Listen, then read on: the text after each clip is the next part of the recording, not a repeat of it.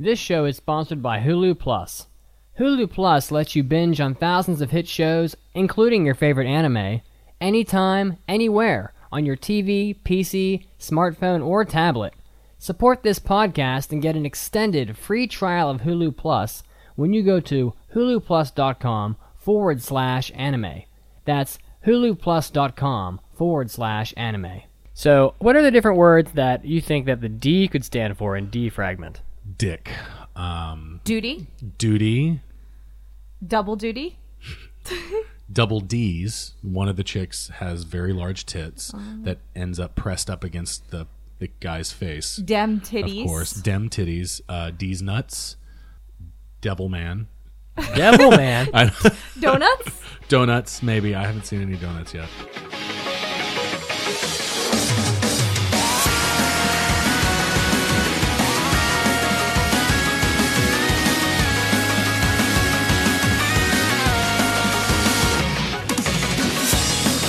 ど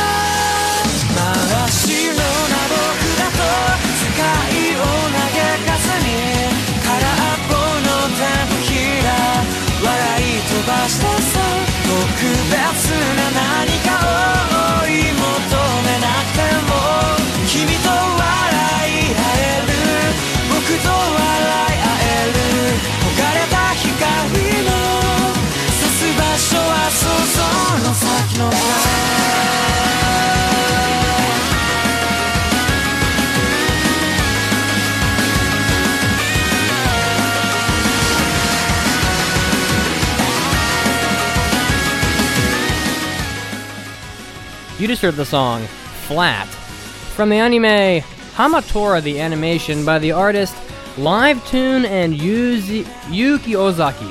And you are listening to the 214th episode of the Anime Addicts Anonymous podcast. What is our mission? To make your anime addiction worse, right? That, Is that I right? think I think that's it. okay, awesome. I got Pretty it. close. Yeah. Okay, so you can find us at our homepage, www.aaapodcast.com, where we're currently doing 2013 Anime Oscars voting, so you can come vote there. We're also on iTunes, so you can get our episodes every week, and of course, broadcasting live every Saturday night at 9:30 p.m. Eastern Standard Time on Ustream.tv. So come join the live chat and come converse with the lovely audience and ask us questions live. It'll be fun. We got some good people here today. I'm excited. Welcome to everybody who's watching live in the chat. It's always a pleasure to have you. This show is for you and could not exist without you live, so thank you, thank you. We have a five star review. It's very short. Oh, good. We are almost at 150 reviews from the United States on iTunes. Ooh, who's going to be our 150th review? I don't know. One of you guys should go do that right now. So, who would like to read it? I'll read it. Please do.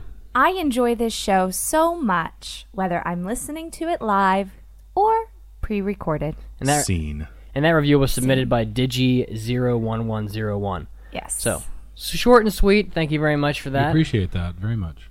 we have a ridiculously jam-packed episode for you today, so I am going to. That's just Mitsugi's new catchphrase. I think he said it every show for like the past five What did he say? shows. I missed it. This is a ridiculously jam packed episode. Yeah. well, yeah. next week will not be as jam-packed because we are finishing our impressions today. Oh. So next week we'll have more time. That's true. That's true. So new forum members, we have Robotic Squirrel, Moe is Love, Licio 2000, and Quasar. Robotic Squirrel, my name of the week. I'm definitely not picking Moe is Love. So you can go ahead and have that cram. I know how you feel.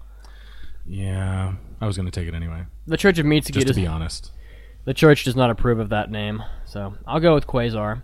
So we also had trivia this week. It was an extremely difficult trivia question, and it showed from the results of the uh, how many how many people got it right. So the answer was Galaxy Express 999 going along the lines of our old of our old timers theme. I actually thought that this would have more people get it right because they just released a Blu-ray box of this. So I would have thought that that more people would have gotten it.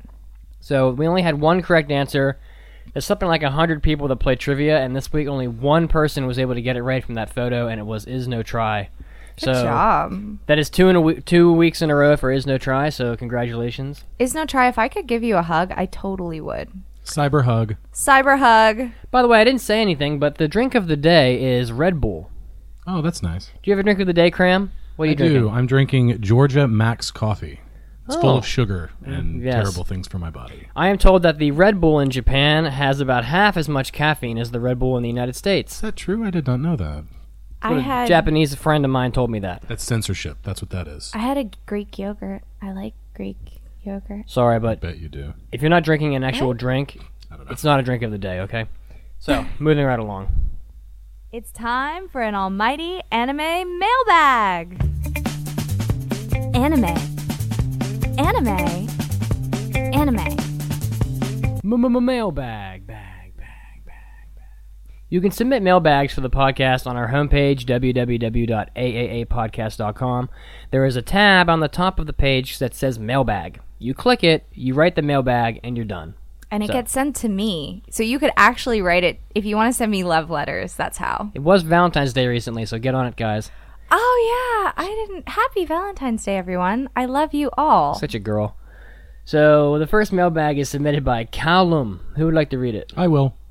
Callum writes, Good day, guys. I've been enjoying your podcast every week and was wondering about ways of getting your content, quote unquote, out there. Although it is mainly practice, I was hoping that, the, that there was a way to make some money out of my hobby. Thanks. Do you know how much money we've spent on this show before getting a dime? It's more the time, really. Yeah, that Um, too. Getting your show out there, you have very few options, to be honest. Uh, iTunes is the best outlet, of course. That's kind of, you know, the, this, the system, the platform that launched podcasting. Then, of course, there's Stitcher, which we're also on there, and um, FeedBurner, which I don't think that many people use FeedBurner anymore, but it does exist. Then there, of course, are other various podcasting websites that you can put your stuff on, but we basically we had a short stint you know, doing Google AdWords, which I don't think helped at all. No. We're on Facebook, um, which is somewhat helpful. One of the things that I recommend that you do is network heavily with with other podcasts that are in your same sort of sphere of, you know, general breadth of knowledge and whatever topic you'd like to discuss. So if you're like a card game podcast, go network with other card game podcasts. Go be a guest host on their show. Make commercials for them to run things like that. That's the best way to get your name out there. And honestly, it's pretty difficult to get a sponsor unless you just go to an individual website and ask them if they want to be a sponsor. But And even then, a lot of them will say no. so otherwise, you just have to do it for four years and then finally have someone like Hulu Plus find you and go, hey, these people have been doing this every week for four years. Maybe we should sign on. That is literally how it happened. So it's pretty hard, but stick with it. The, um, the number one reason why podcasts disappear is because of the effort that takes to do them every week, and it does somewhat pay off if you uh, if you can hang with it. So, yeah. The second mailbag is written by Joanna. So, would you like to read this one, Chucky? Sure, I'd love to. Hey, AAA podcast, you've got an awesome show. Thank you. I really enjoy checking you guys out every week. I'll, I also got a question. I'm distracted by Mitsugi. He's doing this weird bicep thrusting thing. I also got a question. Your show appears to be very up to date on modern anime, which is lovely. But I wanted to ask you guys if ask if you guys ever checked out old school anime.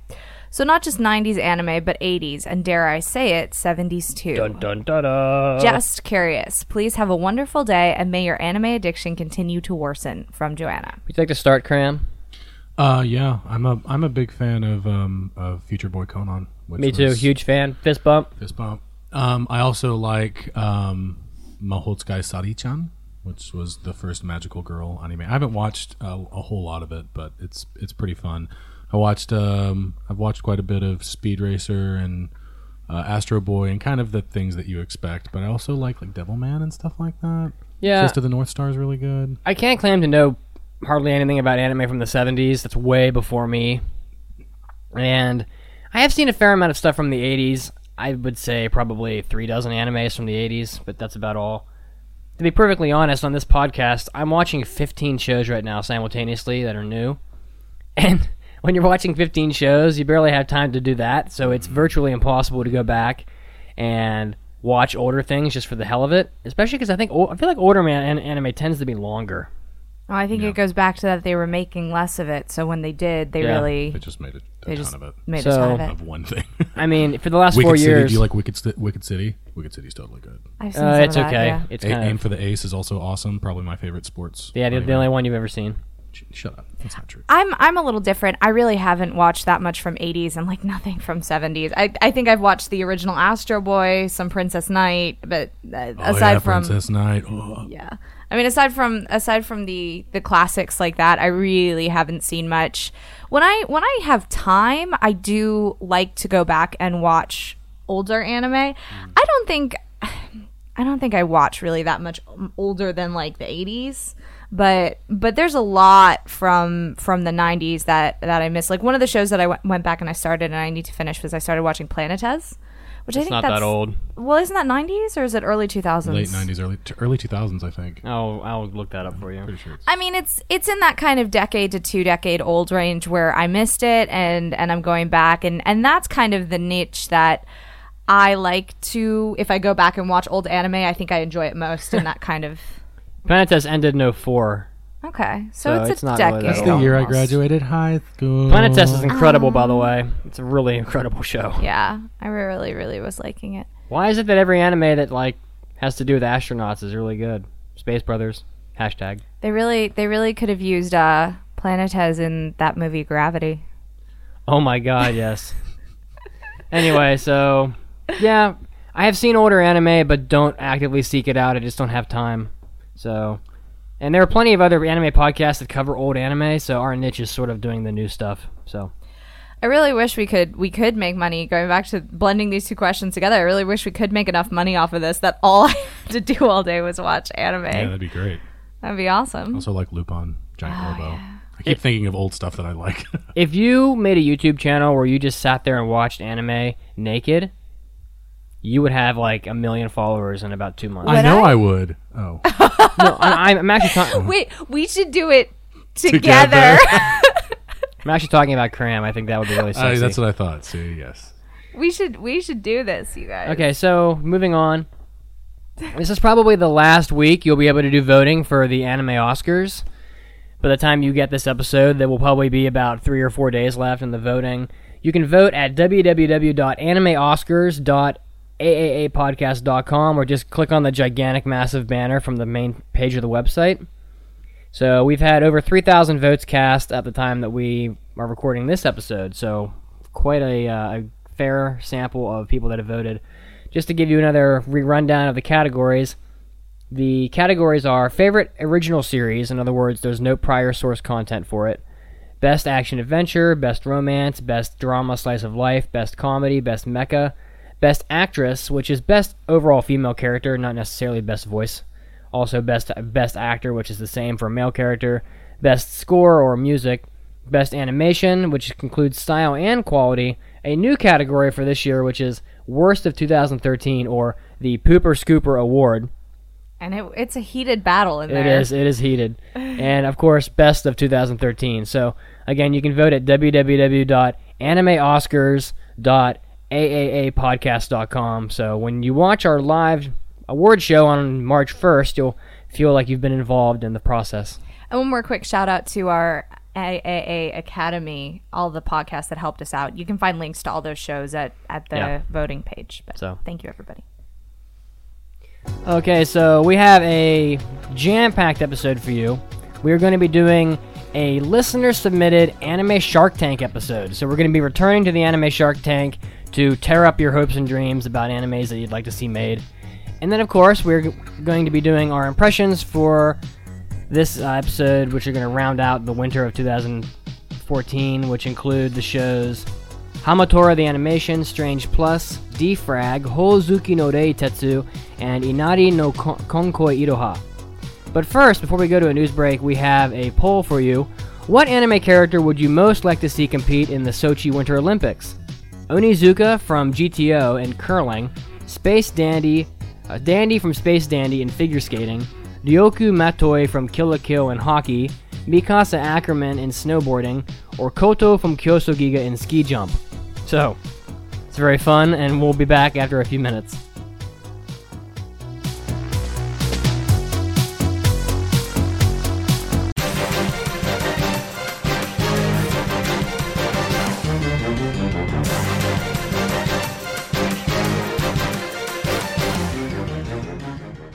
You anime addicts. This is Chiaki, and this is your anime news break. First up, for those of you who are fans of the Persona 3 franchise, there's a new edition, Persona 3 the movie number 2, as I'm sure you know, and the official website for the Persona 3 films has recently posted a new trailer for Persona 3 the movie Midsummer Knight's Dream. The trailer begins by recapping the events of the first films and I guess awaking from slumber. So it's a trailer that you will have to check out if you're a fan of the Persona franchise. In other news, the Association of Japanese Animations, or AJA, has announced its latest project, Amnesia, a culinary campaign devoted to the recreation and distribution of dishes and recipes from various anime series. The first phase of the project will be Anime Recipe Exhibition, taking place from February 11th to 16th. The exhibition will consist of a partial menu served at Akihabara's UDX Akiba Ichi food court, and it consists of two items inspired by Lupin III Castle of Cagliostro. This is something that will be going on for some time eh, with various installments, so if you're going to be coming to Japan, it's something worth checking out while you're in Akiba. In other news, an official post on their website, the musical unit Jam Project has recently announced that they are performing the new opening theme song titled Breakthrough for the anime Nobunaga the Fool. Now, this anime, of course, did not pass on our show, but if you're one of the people still watching it, Jam Project has done a number of songs, including Yu-Gi-Oh! Duel Monster GX, Super Robot Wars games, and Bakuman. They're a fairly prolific band, so hopefully the new theme song will be worthwhile. In other news, artist James Clyne of Avatar has recently posted the original concept art he created for Warner Brothers' currently stalled Akira Akira live action film. Clyne was brought on when director Ruairi Robinson was attached to the film. Since then, several other directors have come on and gone. We'll see if this film ever gets made. Although the most recently, Jaume Collet-Serra said in an interview that he hopes Akira will be his next work. Now, the pictures show some cityscapes, some helicopters blowing up, and it shows character drawings that have character concepts of Kaneda, Travis, and Cyrus. You can find those posted online. Another news, the Mainichi Shimbun's Mantan website has asked fans to rank the most popular anime currently running for the winter 2014. Handedly in first place is the anime Hoozuki no Reitetsu. This is an anime that is incredibly steeped in Japanese culture, and it's interesting to look how it's being received by the Western and Eastern markets because I think the fan response is incredibly different as this survey shows. This was Chiaki, and this was your anime news break. Don't go anywhere because we'll be back to the show soon.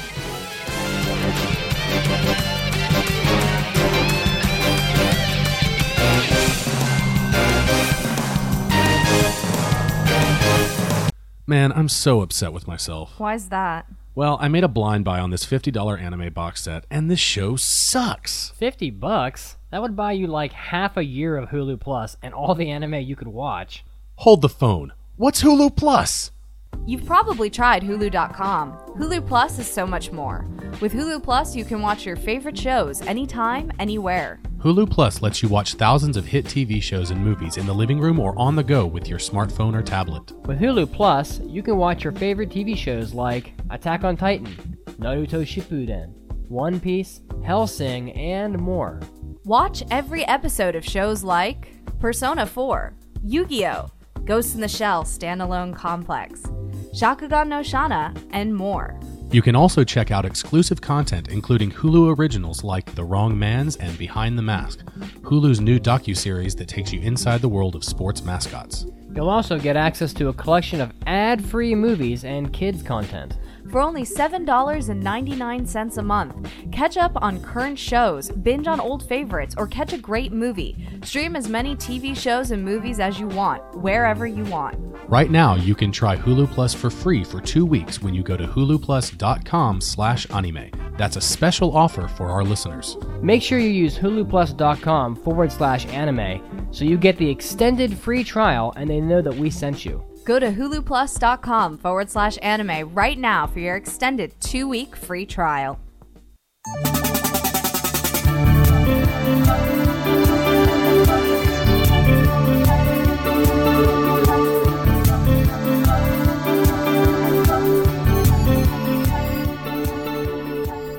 And we're back to the 214th episode of the Anime Addicts Anonymous podcast. Thank you for sticking with us. The news break is over. I hope you enjoyed it. And we have the results from our poll, and we have a tie. Ooh, actually, it's a tie for first and a tie for second. Yeah, That's so crazy. tied for first place with 30% of the votes is Space is Dandy from Space Dandy in figure skating, and Ryuko Matoi from Kill la Kill in hockey. I think both of those would be very exciting Yeah, to watch. very much so. I, I think those are probably also maybe the two most popular events in the Winter Olympics, hockey and figure skating. So you just put the two most famous characters from the two most famous recent shows. I didn't do it on purpose. Honestly, Dandy was one of those things in my head where I just saw him on the ice, like freaking out. That's a great mental image. Yeah. Actually. well, if you want to go by which character is the most famous, currently it's probably Mikasa, but maybe it's Onizuka. Please, someone draw Space Dandy figure skating Oh my now. God, that's such a good someone idea. do that, please. I really want to see it. Okay, so that poll is over. So thank you, thank you to everybody who voted in the poll. That was a lot of fun. So the main topic now, we are returning to the anime Shark Tank, but first I have a little little special item here that I picked up at the grocery store. Say what? So I picked up a little something something. Uh, what is this? Oshokuji Oshokuji Oshokuji pancake. So it's breakfast pancake mix. Why why would Mitsugi bring breakfast pancake mix to a podcast? Does it Very have wait random. wait? Does it have whey protein isolate in it? There's no whey protein isolate, but if there there could have been, there could have been. I easily could have put put the whey protein in. That's a great idea, actually. Wouldn't wouldn't it it die from Can you the cook heat? it? Uh, no, you really shouldn't. But pancakes don't really get that hot. But um, to be perfectly honest, I don't think anybody. Well, this is not a nutrition episode, but the reason why these pancakes are, are great is because they have Luffy and Tony Tony Chopper on the front, making them effi- effectively one piece pancakes. Ta-da! Ta-da! So I have been kind enough to make these pancakes for Cram, who's I made What? them. For me? so here. Here's a one-piece pancake for you, Cram. Thank you. I would like to have you eat this pancake and enjoy it. I want a pancake. Okay, Chiaki can have a pancake too. And while you guys are eating those quietly, I'm going to talk about our topic for today. So we are going to be doing a return to the anime Shark Tank, which is a net, which is a TV show from television where people basically propose inventions or business ventures that they've come up with to multi uh, multi billionaires and venture capitalists to try to get funding for their project. So, oftentimes they will be brutally shot down or have their dreams, you know, made into reality by saying that they'll be, you know, they'll, they will fund the project. But for this episode, we have we have received submissions from the people on our website, from the forum, and we are going to be going through the animes that they would like to see made into, you know, reality. And we're going to be talking about whether or not we think that they would be successful, whether or not we want to feed them to the sharks in the shark tank, or whether we will throw our money at them to have them to have the production made into a into an actual television show. So this there is a lot to go through. The outline for this episode was actually 11 pages long in Microsoft Word, Thank you all for your submissions. single space. So, like an entire college term paper, you know, worth of worth of podcast preparation. So, thank you for everybody who who did their did your submissions. Okay, so before we get into the main topic of the of the episode, how are the pancakes, guys? So, Chiaki's still chewing, but cram. It's very good, but it needs butter and syrup. Yeah, I'm really sorry that I didn't drag butter and syrup into the podcast studio for you Well, to, uh, to you know enjoy. what? Next time. I mean, last time I I, expect it next week. okay, so so last week I made you a bowl of rice for your natto.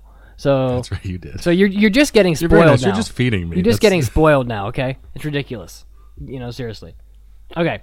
So I'm going to be the person that reads most of the uh, the, the topics here because I've already gone through them all.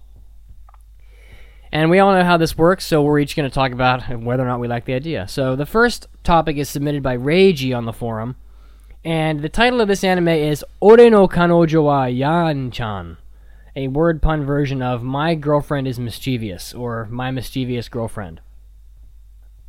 So the description is during the summer break, the main character meets a girl and they fall in love, but when the school semester starts at his new school, he discovers that the girl is a leader of an all girl biker gang.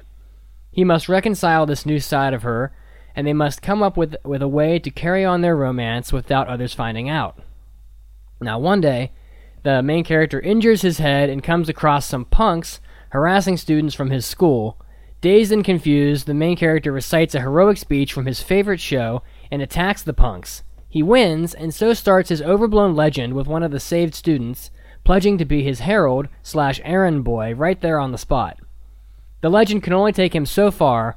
Other schools are gathering forces to take his school over, each wishing to change the school in some way, e.g., making it a super uh, super PC, turning it into a cesspool of crime and villainy, etc. Main character can't stand between two worlds, so he must choose whether to embrace his new persona or go back to who he was, even if even if in the process he becomes a burden to his girlfriend. And he says that we should invest because there will be many opportunities for PVC figures, motorcycle models, signature outfits, official soundtrack CDs and DVDs, posters, stickers, school supplies, plushies, keychains, product placement, etc. Fighting game spin-off. What do you guys think of that? What do you guys think of that idea? I don't like it Why? because it sounds like it's just going to get turned into fluff. It sounds a little like Ikki Tousen, to be honest. Really? I mean, this not like the schools are going to the schools are going to attack each other and change the school into whatever they want it to be, or you know, a real bout high school or one of those. There's there have been a bunch of anime before where schools sort of attack other schools. I mean, we're watching one right now, sort of kill a kill a kill. Yeah. Um, the thing I do like about it, though, is that it's got kind of a, a central romance uh, amidst all of these clashing factions. It's got kind of a Romeo and Juliet vibe to it. Like there's something there. Um, I think this is a nice kernel. I don't know. I, I kind of like it. You kind of like it? Yeah, a little bit. Oh, I don't know. I think that it might be popular. I mean, I could see, I could see it being popular in Japan, but he didn't really tell us how long it was going to be. I don't really think that the shows that have been about this have been particularly popular in the past, though Ikki Tousen has sold a lot of figures, a lot of figures. So, I don't know. I think if it has sort of an Ikki Tousen sexy girls fighting vibe to it, I think I might be on board with it. I will invest ten thousand dollars, but not a penny more. T- Ten thousand, you're not going to get very far. If it has boo, if it has boobs, Bibs. then yeah, totally. I think I'm going to feed this one to the anime Shark Tank. Um, I, I'm out. What do you, are you guys in? I'm in. I'm in on it. I'm, No, yeah, I like I'm it. out. Look, why don't you stop this crap and deal with reality? I'm out. Your dreams have been crushed, Wow. crushed and thrown So into the brutal. wind. It's not that bad. Come on. Okay, so the next, so the next idea is submitted by Codename Sailor B on the forum, and the title of this anime is "Gone with the Wind." Say what? So Cram's like, "Oh my gosh, Gone with the Wind. oh my goodness, so Gone with the. Wind because like, why why why do I love this? I don't know. I don't know. So it follows. So it follows the plot of the original Gone with the Wind, written by Margaret Mitchell. The overarching difference between the anime and the original: the anime will be a space opera. what? The Civil War will actually be a war between neighboring planets, although the small green planet known as the Confederacy once shared a united government with their closest neighboring planets, the Union. Their relations become severed because of a, a number of differences. Both men and women are permitted to join the military. However, Scarlett O'Hara has always had very little interest in galactic war matters. She's been concerned with looking her best, putting on a feminine facade, and having every man in the vicinity propose to her. Scarlett and her family reside at Terra Plantation on the Confederacy, where they exploit androids, which greatly resemble humans in appearance, emotions, thought process, etc., much like the rest of their planet, to assist in cooking, farm work, housework, aircraft work, etc. Though many Confederates treat the androids unfairly, often scrapping the more emotional ones, Scarlet's family has always treated the androids like family. The Union wishes to free all androids from their current situations in the Confederacy and regain a small planet as part of their unified system. Following the path of the novel, Scarlet is forced to live on a changing planet, endure several marriages, give birth to several children, lose practically everything, while waiting for her, her beloved Ashley Wilkes to return home from the war. However, she frequently manages to forget that he's married to her sister in law, Melanie Wilkes, who absolutely adores Margaret. Margaret Scarlet. Scarlet, sorry. Scarlet has frequently has frequent encounters with a dashing man named Rhett Butler. The rest continues to follow the basic plot of Gone with the Wind. The episode length is 26 episodes, no filler. Why should we invest? Spaceships, androids, sp- uh, space pilots uh, equal sales. Attractive female protagonist equals sales. Attractive male protagonist equals sales. Both the film and the book are classics, which have an easily which, which have easily gained attention from both male and female audiences because of the war and romance combinations of plot and characters. Woo! That was a long Um, one. I, I, I, I have to admit, I'm not a huge fan of Gone with the Wind. Oh, I thought you I thought you loved it. Um, I think it's it's. I'm not a fan of its kind of maudlin melodrama. Uh, I think it's a little little. I have to say though, melodrama and space opera go really yeah, well that's, together. that's true. The the only way that I would say that this could work for me is if Osamu Dezaki did it, the guy who did Rose of Versailles. Then Oh yeah. then I'd be like, okay, So I, I- I'm going to be a lot like what I think real anime producers are like, and real fun people that they give funding for for stuff. This show has no titties in it. How are we going to make money off of it? corsets. You can push the titties up out of the Lots of titties. lots of titties. But the- Space corsets, man. I don't Ro- know. i- i- robotic is, corsets. i- Is, is Gone with the Wind even popular in Japan? Uh, because I, don't think it know. is. Yeah, but you could package it as one of those like Western glad No, I don't think so. legendary story from the West. I, I don't. that I don't place think that of works. weirdness. I don't think that works. I think people aren't going to be interested in. Now, if it was like if it was some version of Shakespeare, people will get it, right? But Gone with the Wind, no one's going to know it. And frankly, there's going to be no titties in this in this anime. Is there going to be android sex? Um, it says that she has many husbands and gives birth to many children. do do androids have wet dreams of electric sheep? What? I'm sorry. Somebody out there is going to get that. I have to say, I, I'm. Are there going to be Moe characters in it? Uh, probably not. Probably not. Uh, it's- it can't make money then. I'm gonna give it three hundred thousand dollars. Wow, I'm out. I am out with extreme prejudice. Uh, I gotta. I, I'm I'm out. I love it. I love it. I'm Okay. with you, Codename Sailor. Okay, Bee. Cram's out. I'm sorry. I'm trying to find something, anything. But no, it's all death and destruction in your story. It's horrible. I'm out. Sorry. Death and destruction. Death I and liked destruction it. for you. Wh- Why do you like it so much? You know, 'Cause- you know, no one in Japan's gonna get that. You don't. It doesn't even have. You don't even have to call it "Gone with the Wind." You can change the title to like The "The, title- Red Lady of the Stars." Codename Sailor B specifically said the name, the title was "Gone with the Wind." Yeah, and when What else am I supposed to go with? when you when you buy the rights to it, you change whatever you want. That's not how this game works. You Yes, can't. You can't just change the details about about the project to to make it something you want it to be. Why producers do that shit all the time? Say it right. They're like, you got something here, but we're gonna we're gonna make it into a monster that you don't even recognize by the time we're done with it. But that's not how the TV We're show just gonna works. take your baby and raise it, and exactly. okay, so you guys are ruining the episode. So. Holy damn! So is no try has to. The, the, the next submission is from is no try. Is no try writes the, uh, the title of this show is Sea of Trees or Ao Aokigahara. In the near future, tensions between Japan and China are at a breaking point. That's nothing new. the United States has withdrawn. Show into- that's real life. the United States has withdrawn into self-isolation due, due to economic and political upheaval, taking its taking all its troops out of Asia. Everyone expects China to make some kind of move, but nobody expects what happens. One morning, while taking the train to his high school near Fujinomiya, a, sm- a smart but quiet second-year student, Akashi, watches a- as waves of parachutes fall from the skies. China has invaded Japan. oh, there are people attached to the parachutes. I'm sorry. Go ahead. okay. No, no, it's giant elephants, like in Bill, like in the Bill Murray movie Operation Dumbo I Drop. love that movie. Wait. Strategic nuclear weapons are used to knock out major military targets. The Chinese Navy has blockaded all of Japan. All major cities have Chinese troops marching through them. Akashi will start to gather people along his way in his group.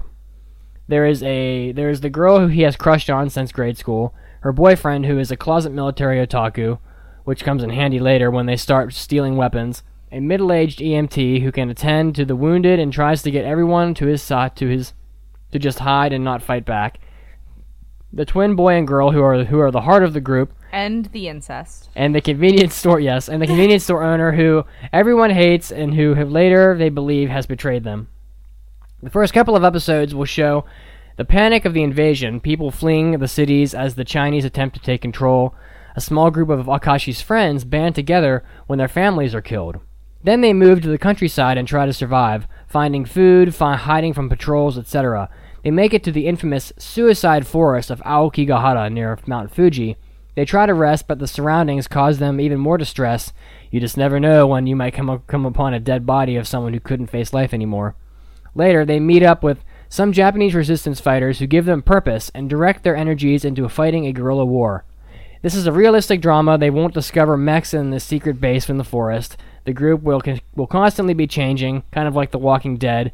You never know when one of the main characters may die, either of the I, either from an attack or by a suicide or by by a desperate person just trying to feed their family. There will be a, there will be love triangles, so it will be a, there will be a bit of romance. Twenty six episodes. Why should we invest? Make sure there are a couple hot young girls with not small breasts, as as as Isna Try puts it. The PVC figures can be can be them with all kinds of military gear and different kinds of guerrilla warfare outfits, Japanese fighting machines, model kits. Um, I, I think T- Attack on Titan has proven that you don't have to have a lot of sexuality in the show to sell figures. right. There's you just have to tons have one of the of main figures, main characters in a cleaning outfit. but you has- you either have to have naked girls or be the most popular anime in 20 years. I, So- I I actually kind of like the premise here, but because I, I like I like war movies and war shows and stuff like that. But um, I, I think I'm gonna have to take a, a kind of a fiscal uh, viewpoint on this.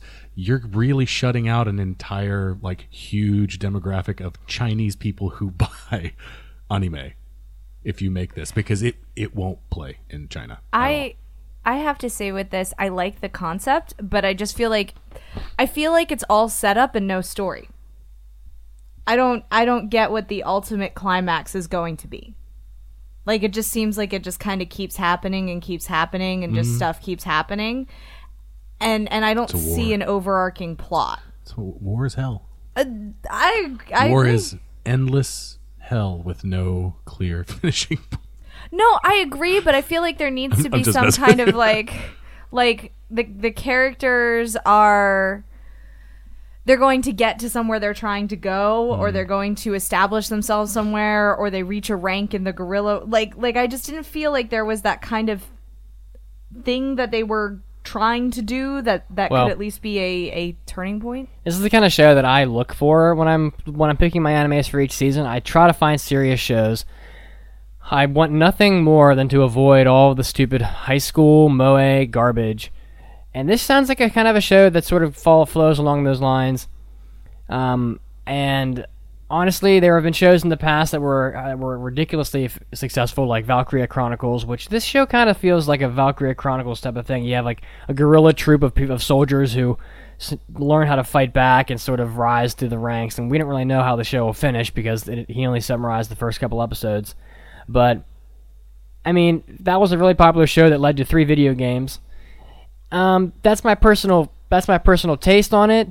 I don't know if it, if it would be super popular in terms of how it would sell, but I think we've we've proven in the in the past couple seasons that there have been shows that have been about war that have been serious and haven't had a whole lot of fluff in them that have made a ridiculous amount of money. And so I kind of like this one. I think I'm going to go with it. I um, I don't know that I don't know that it'll make a huge amount of money, but it's it doesn't sound like a loser. I'll give So- it a hundred thousand dollars. Um, I guess. I mean, I, I like the premise enough, and I'm not really a fiscally minded person when it comes to this, so I'm gonna pass it because I like the premise. I've started to poll the chat to see what they think, and this one was very split right down the middle. So, all right, I think we'll go with it. I like it. So, congratulations. Here's your money. Chiaki has given you A hundred thousand. a hundred thousand dollars, and I will give you and I will give you five hundred thousand woolongs, Five hundred thousand woolong. which converts into eight dollars. Was it long like a peso? Yeah, basically, it's a it's the Vietnamese bot or whatever. Okay, so uh, the next the next anime is submitted by the Count. For those of you interested in keeping track, I have five hundred ninety thousand dollars left. Thank you, Chiaki. I'm, I'm glad that you're playing this game with yourself. no kidding. So the count is not in the chat, but I'm going to read the description now. So here we go. The title is Daydreamer. The story takes place in a future where science has developed a special drug which only works on those not content with their current lives. Upon consumption of this so called daydreamer, the human brain is altered. The moment you fall asleep, you wake up in another world, your very own ideal world, a personal paradise, so to say. Here, your deepest desires can be fulfilled, but you can only stay there for as long as your slumber lasts. However, there is no such thing as a drug without a downside. The brain can merely stand the pressure of only 365 days of those paradise sessions until it finally dies. Over the course of this year, the person affected will gradually lose his five senses in the following order smell, taste, hearing, sight, and touch. Once, one day after the loss of touch, the human life is also lost. The main character is Minoru, a psychology senior at uh, in college. Five years ago, he had lost his little sister to the daydreamer drug and fell into a deep state of depression. However, his family manages to revive his will to live before he could obtain and take the drug. One day, at a festival, he meets Yume, a seemingly cheerful woman whose appearance resembles that of his little sister. He is entranced by her happy nature and falls in love with her shortly afterwards. As the days go by, he befriends Yume and finally manages to get her to agree to a date. However, during the date, he finds out that Yume doesn't seem to enjoy any kind of food. A dark premonition is building in Minoru's head. The series will follow the two lives, the lives of our two characters over the course of a little less than a year. The first person narr- narrator changes back and forth every episode. The first episode is told from Minoru's perspective, the second from Yume, Yume's, and so on. Having both is extremely important for this kind of story. 13 episodes, one OVA as an after story. He says basically it's not your your, your normal anime fluff. You have some serious dark stuff here, which uh, you could even show your parents to pr- to prove that Japanimation isn't porn. And he, basically, he gives no reason why it would make any money, but I added Blu-ray box sets for him because I think this idea is awesome. Shut up and take my money. um, I, I think ha- it's great. I have- love it. I have questions. Um, No, it- shut up. Is the is the drug is it a is it a prescription drug or is it an, it an illegal drug? I would assume it would be an illegal drug. Okay. That's that's kind of the vibe that I get from it. It- It's So if more he's- edgy. If it's more edgy, if, If it's he's legal. a senior in college, that means he's probably like 22 because Japanese people graduate on time because they never fail anything. so yeah, no, they, they they seriously don't. Like they, they schools don't fail. Yeah. you're not even allowed to Here. fail. So So that means his sister was like 16 or 15 or younger than him when she took this 365 times and died.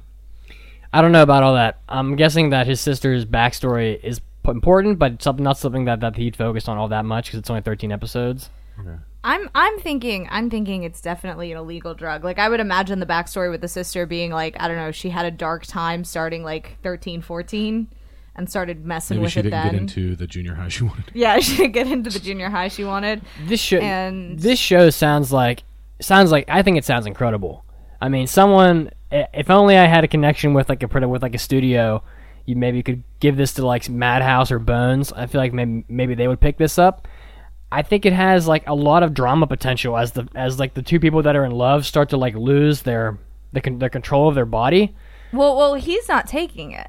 Only the girl is. Well, we don't know if he'll end up, end up taking it. I mean, maybe she'll start falling apart and he'll start taking the drug. But either way, she. no, I like it better if he doesn't take it. it says the series will, will follow the lives of our two characters over over the course of a little less than a year, which pretty much is indicative of the 365 days. Well, yeah. someone's gonna. she's gonna. Yeah, she's obviously a user. Yeah. So what I just said is that, right? Fine. She's gonna lose control of her body, and there's gonna be a lot of drama and like loss and some probably really some gripping moments in the show as like he wakes up one day and she can't see anymore. I mean, I think it sounds awesome.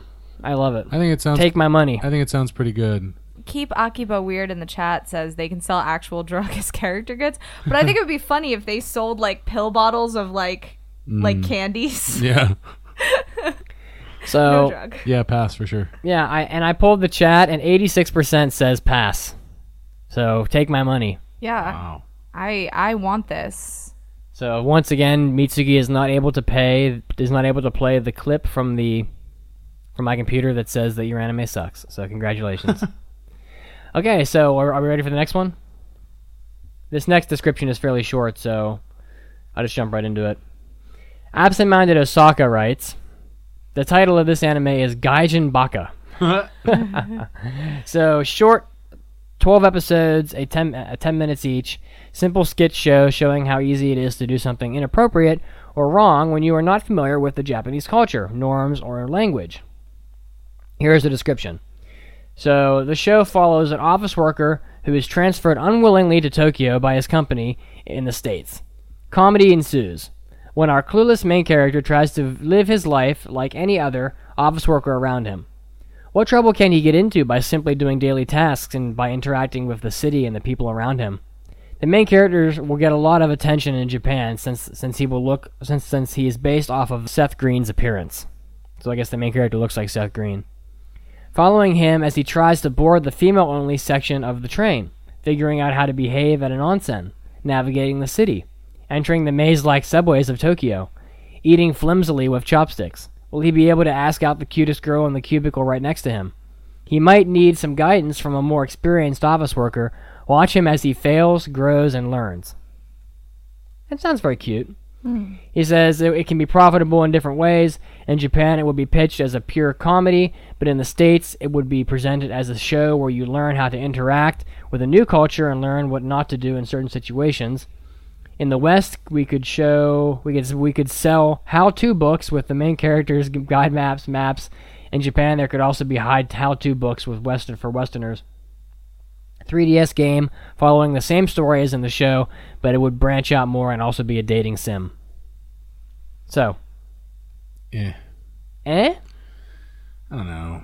There's nothing, nothing that that, that ties me to like. The, the, it doesn't seem like it has a narrative at all. I think it's not, but they only want it. They want it to be one of those short, ten minute episode things. And yeah. When has there been a good one of those? I liked my sister is an Osaka mama, and that's kind of what oh. that kind of was what this that show was. Was here's the differences between Osaka and Kanto, and that show was really good for that. I mean, It admittedly, it speaks to me because I am a foreigner living in Japan, obviously. So I'm like, oh, if if this came on, I'd be like, I'm interested to see like how they handle this, right? But just listening to it, I'm just like, okay, so every episode he gets into another another problem that he's got to get out of and makes a fool of himself, and oh, ho, silly gaijin, and that's it. I- I don't know. I like it. I'll give it ninety thousand dollars, and I think You're running out of money over here. I have I have fifty thousand dollars left now. I the most I've given to is to the Count, followed by Sailor B for her Gone with the Have you failed anything? She loves everything. I've I've given money in smaller amounts. I want a little piece of the Oh, investment, okay. but I like this, and and I think it's like a little like net animation or something. Mm-hmm. Like it could it could do very well. I don't know. I don't know. I, I'd be interested to see it, but I don't want to give it any money, so no. I don't really like the. I don't really like. I like the idea, but I think that it's. I don't really know how popular it would be in Japan. I mean, it sounds like it sounds a lot more like a show that Westerners would like. Uh, Japanese people really aren't big on eh, celebrating other people's failures and making fun of other people. I mean, it, it sounds like a show that could be funny, but I think it'd be more enjoyable for a person that had been to Japan already and couldn't figure these things out, and then like a year later found this anime and was like, "Oh yeah, I did all those things wrong too." Yeah. So I think the audience that would benefit from the show is kind of small, and because of that, I don't think that there's nearly as much potential for profit as you might think there would be. Also, I don't see how-to books with main characters selling in America at all. Um, a 3DS game would only be popular if the anime itself was popular. So I like your idea. I think it sounds very cute, but I don't think that there'd be a big enough audience for it to really be successful. And so I'm gonna have to let this one go. I have I'm faith out. in you. All right. Opportunity knocked. No one was home. Turn around. Get out of here. That guy's such an asshole. Man. such an asshole. Is he a role model, Mitsugi? Not at all. He's terrible. Okay, so we have two more to go through.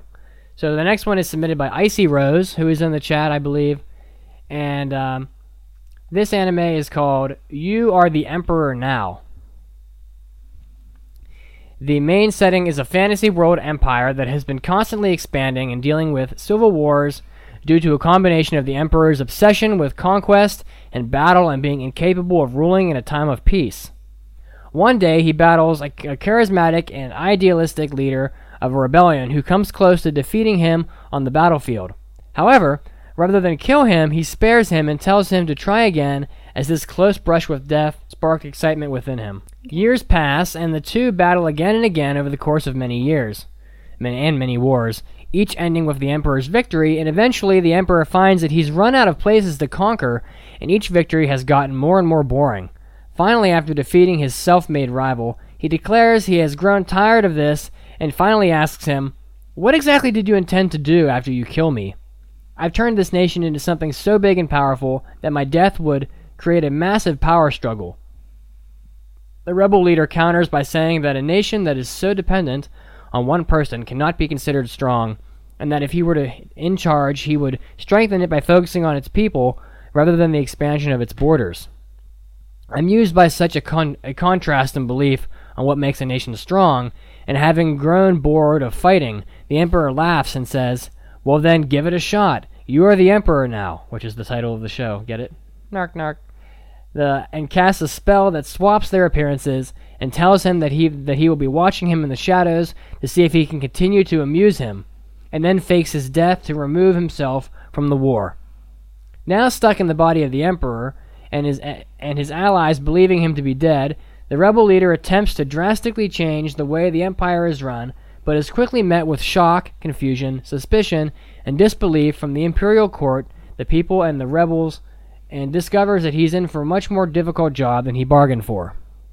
It's a 13 episode anime, one OVA, Is and it comedy? it doesn't sound like a comedy. Sounds like I don't what. It is highly likely that there will be some sort of homoerotic subtext between the hero and the emperor, so that would be so that would mark it towards a shonen ai oh. fandom. Got it. Got it. Cram's Nope. got it. Nope. Sorry. Icy Rose. You know I love you, right? I mean, we talk on Skype and and we've had special moments. no disrespect. I just Get the hell out of here. I just I the body swapping thing, you lost me there. Change now, Ginyu Force. I it's really hard to do body swapping in a show and without it without it at some point di- divulging into just really cliche hijinks. I actually liked the idea. I thought it was uh, sounded interesting and something that would be at least unique. It kind of gave me a, a uh, Code Geass vibe, something about conquest. Oh, conquest. they'll be and- gay ass. oh, oh, you did it. You did it. Well, there have been popular Shonen Ai shows before, and that have probably made money. And I like the idea, but you guys, you guys are out. Yeah, can't. I'm I'm, out. sorry. Out. I'll give you I'll give you a hundred dollars to take your fiance out to dinner. What you just said is one of the most insanely idiotic things I have ever heard.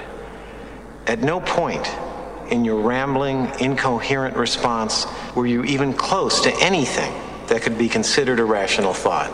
Everyone in this room is now dumber for having listened to it. And may God have mercy on your soul.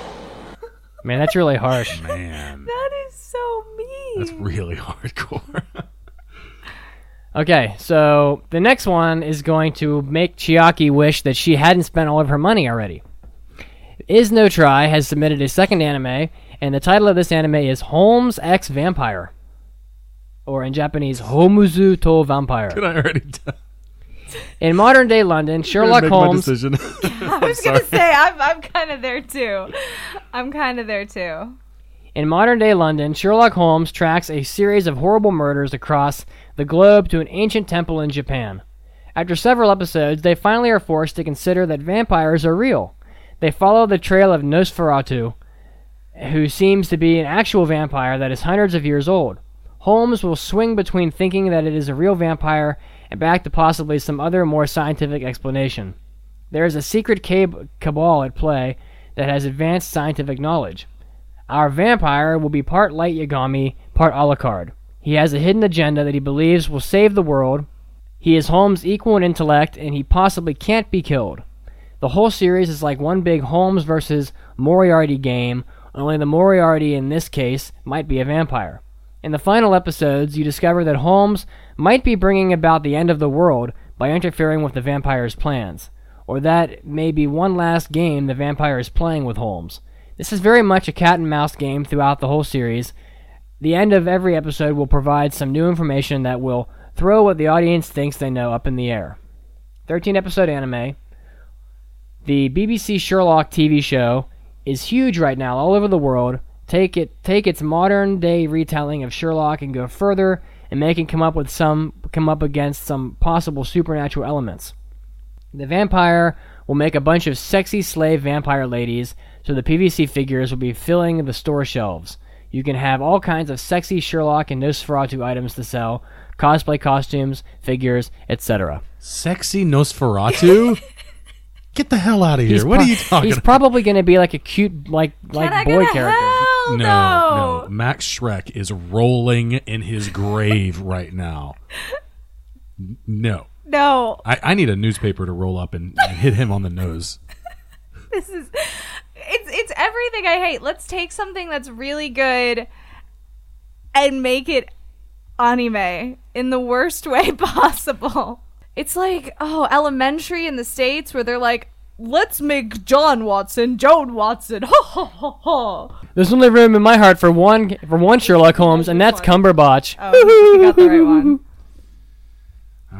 All right. I'm No, so- that's not I'm even sorry. it. Look at look at the Is no try. I'm sorry. I don't want to hurt your feelings. I know. but get the hell out of here.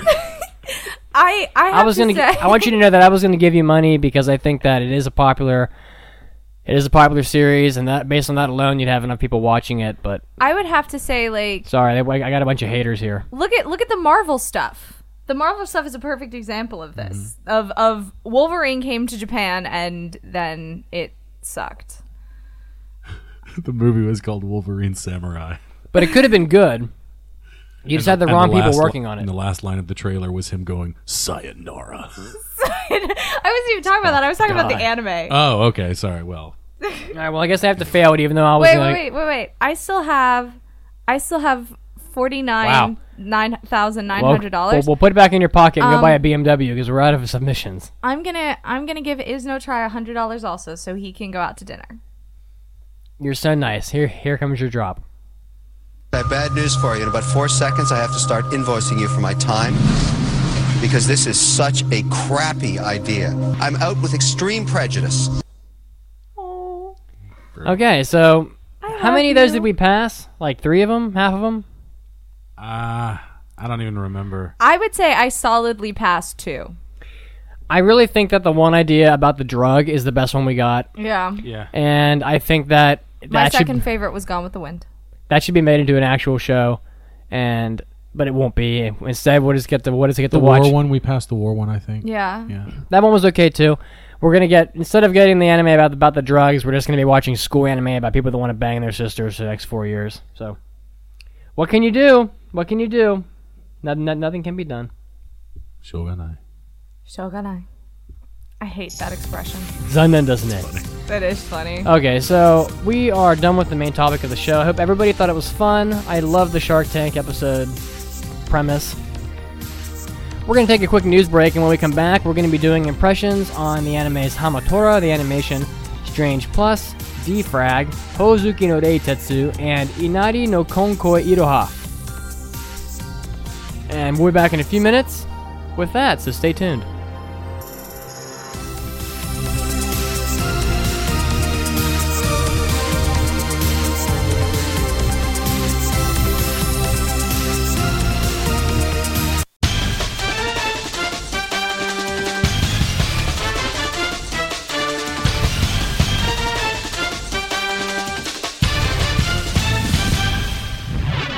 Hey everyone, this is Chiaki, and this is your anime news break.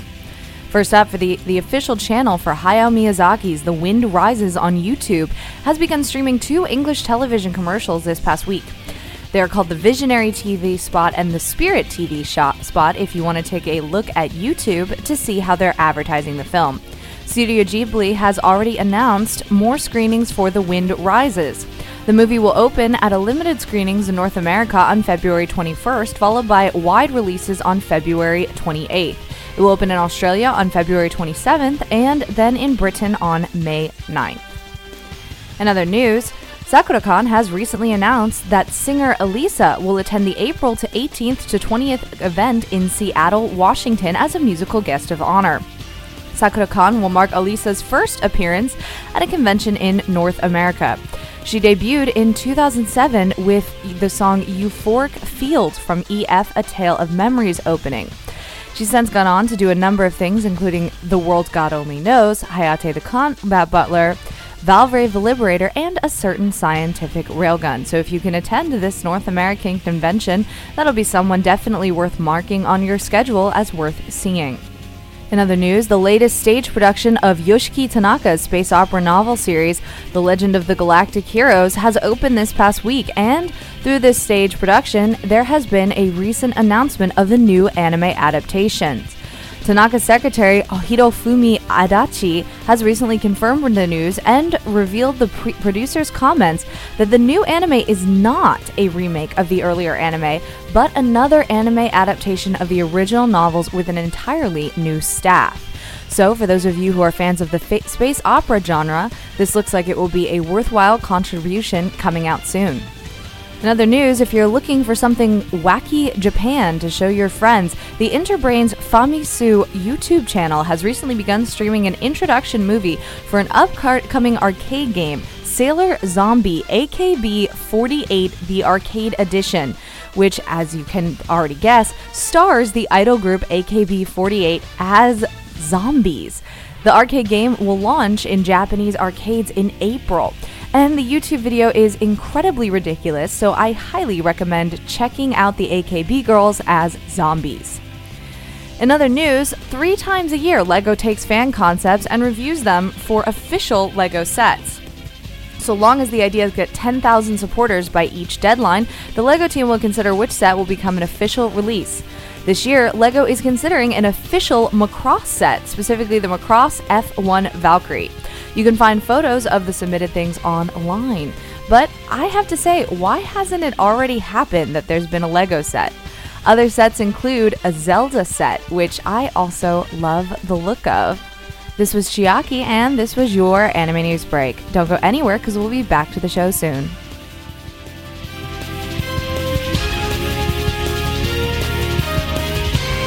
My name is Tony Oliver, voice of Arsene Lupin III from Lupin III, the TV series, and I am an anime addict.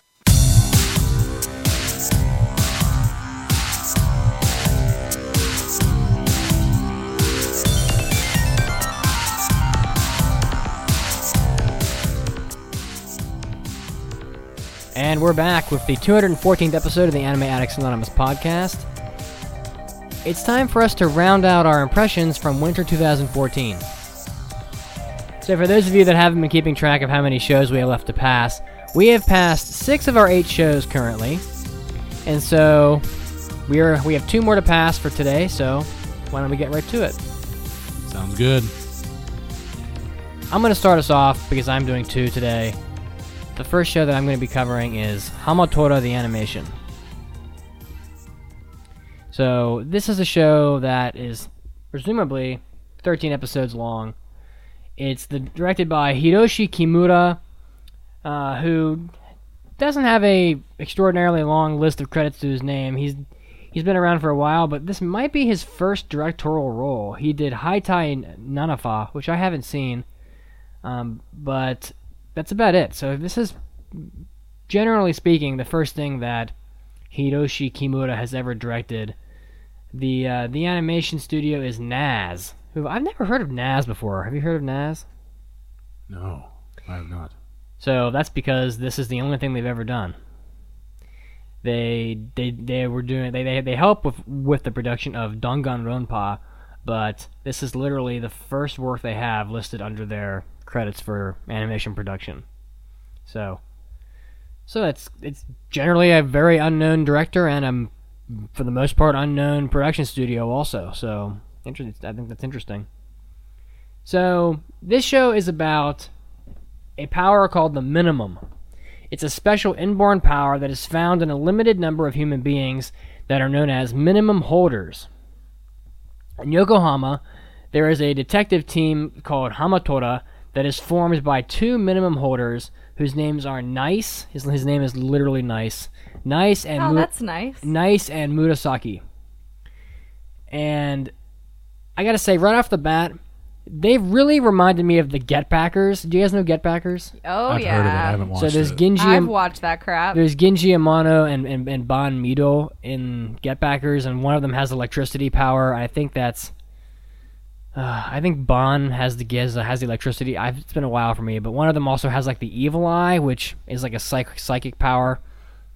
In this anime, one of them has like super speed, so he puts on his headphones and like I think he snaps his fingers and he can like just transport to like wherever. And um, the other guy has super strength. I'm trying to remember. So it's an interesting show. It's it's basically a show where there'll be a client that comes to this bar where this bar that they've sort of made their office and they'll be like, "Oh, we need to have you help us with this project and if you do, we'll pay you X amount of dollars." And so the first episode was mainly about Nice and Murasaki taking on a case to help open or protect this safe that this that this rich uh, businessman left behind when he died. So his it, he, so his family has this really big safe in his house that that they can't open because if they force it open, it has this mechanism inside of it that will destroy the contents of the safe. So they have to find the combination for the safe and open it. And at the same time, you've got people that want to steal the safe from them. And at the end of the episode, at the end of the first episode, I was kind of down on this anime because I was really wondering what was inside the safe because it's obviously a very special thing that thing that that's being used to protect it. So the contents must be important, and the whole episode's about it. But what do you think was inside the safe when they finally opened it up at the end of the episode? It's so anime. I give you each one guess. Porn. naked person. Na- a naked person, like a corpse, like no. a persocom. No, like uh, what's her what's her nuts from uh, like a blow up doll. from uh, Outlaw Star. Melfina. They found that that, That would have been. I would have enjoyed that very much. I do love Velvet Melfina. There was a pile of porn magazines in Oh, the I safe. Oh, you got it, right on. All right. So I was halfway there. So basically, the whole episode was made trivial. It was trivialized by the fact that the whole subject of the episode was actually porn magazines, and I was really in my Mis- in my Mitsugi way thinking, "Oh my god, this anime is just done because it's if it can't be serious about itself in the first episode." Just gonna be stupid the whole time. So I'm watching the show. I'm watching the next two episodes, and it actually is is pretty okay. So I kind of blazed through that first episode because it's not important, to be honest.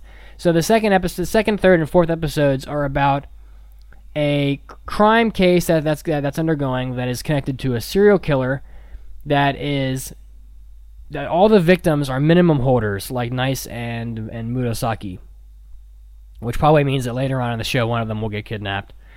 So this serial killer is finding these minimum holders, taking them and removing their brains and leaving their bodies behind. And you have a you have a, a detective that's on the case who's sort of, you know, really fixated on this case and he wants to solve it. So he's sort of enlisted Nice and Murasaki's help or Hamatora's help to solve the solve the, the riddle or the puzzle or whatever you want to call it. You find out that the that the serial killer, whom they've basically have told you who it is right up front, they're not really hiding it at all. And in fact, the detective actually actually brings in this the guy for questioning at one point, and the guy sort of reveals he more or less reveals like everything about his about his plot, but for some reason the police officer can't pin it on him, so they has to let him go. It's really weird, but you know exactly what, what the motive is. So you find out that the serial killer is not a minimum holder, and he feels that there's this disparity in society because people that have the minimum power are held in really high regard. They get better jobs. They're more respected. They're basically the rock stars of society. So you're either a have or a have not, right? In this in this society in which they live. And so the, this this serial killer guy wants to take these brains and use them in scientific experiments to sort of create unnatural minimum powers and people that weren't born with it. So if you didn't have a minimum power and you really wanted it, you could go to this guy and he'll give you an injection or something that will give you the powers like artificially. But he needs to have all these brains from the minimum holders to do that. So that's what the story is. He's trying to kind of and I thought it was interesting that they've created this disparity in society. And in one of the episodes, and I think it was the third episode, you find out that there's this child who was bullied and really had some like self self worth issues, and so this guy gets a hold of him and gives him this power to sort of bring him up in society's eyes. But the but the the experiment ends up going horribly wrong, and it turns the kid into like a monster. And it, there's this really sad scene where the kid knows he's a monster and he's being hunted by the police, and you find him and he's crying, and it's sad. But they've sort of created this this interesting disparity in society between the have and the have-nots, and the villain is completely insane. Like he's he's nuts. I mean, he they even made they even draw him in with like jagged teeth. I mean, he's about as about as big of a bad guy as you can get in the show for a show. But at the same time, his motives are sort of are sort of good, but in a very bad way. He has a very he has a very terrible means to what what seems to be a worthwhile end in society. And so I thought that the show sort of had an interesting premise there, and I really enjoyed that. And by the end of the third episode, I was really actually liking the show. It's um, it's not it's not great by any means. I mean, in like if you had put this show in like last season, it probably would have been in the middle someplace. But the show is pretty good. The action is interesting. There's actually not a whole lot of action though in the show. When they do do it, it's good. You'll have the guy will put his headphones on and and it like changes the world into like these rainbow colors. And you know they use their superpowers to fight and it, makes the action interesting. So you'll have in one episode this this this uh, like mobster picked up a car or a giant piece of rock or something because his power was strength and he threw it at one of the Hamatora guys and he sort of punched it and it made the rock explode and then the other guy snapped his fingers and appeared in front of him and punched him or something like that. So that's sort of how the action works. It's really quite good when they do it. Um, the the music is pretty is pretty awesome. I played I played the opening for the song in the at the beginning of this episode, and we were all sort of jamming to it. I'm going to use the ending theme as the ending theme for the for the uh, episode also. So I do like the music in the show. I, I have some problems with with it. Also, I mean, some of the things in the show are pretty dumb, for no apparent reason at all. The the manager of the team is sort of this cat girl that has like a literal cat girl tail and does dumb shit. Um, I I don't think that the show is particularly original. I mean, the premise of having two guys with powers who sort of operate a a you know as like a, like a quote unquote hired gun shop where people go in and pay money to have a job done. It's about the most unoriginal thing next to school that you can do in anime. I don't think the show is going to contribute anything to anime at all, and it, in fact, it might end up being a complete episodic, just you know, romp after they sort of close out this arc with the with the current villain the uh, they've sort of removed the mystery from the arc by by telling you who the villain is right up front. I mean, it, it doesn't ruin the the show, but um, it's sort of I don't know how sustainable it'll be. I feel like by like the seventh or eighth episode, they will have wrapped up this guy and they'll be on to another to another arc. And so I, I kind of wonder how the show will function as it goes on. But it's not a bad show. I wish there was more action in it. They sort of don't have as much of that as I wish they did. But it's overall not a bad show. It's certainly one of the best top eight of the season, and so I'm going to pass this one.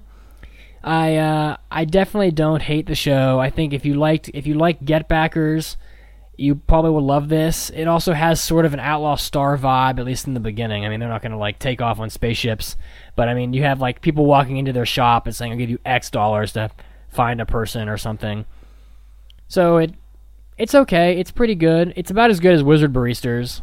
No no better or worse than that. I mean, every show from I this haven't season. started that yet. I keep Every- putting it off. Every show from this season is sort of eh. I feel like almost every show from this season is sort of just average or a little bit better than Yes, average. except for Space Dandy, which can do no wrong. Okay, which except for Space Dandy, which can do no wrong. So I'm so gonna- glad you said that. I'm gonna. Graham, did you hear it saving anime? It already did that. So I'm gonna I'm gonna pass this one and um, pass it on to whoever wants to go next. So I'll go next. Cram, as Cram points at Chiaki. I'm sorry, I only go. have one today. Okay, so why don't you go have ahead, two. Chiaki? This is this is going to be short because this anime is only three minutes long every episode, and Is that really all? Is that really all the longer it is? Is it like a pupa?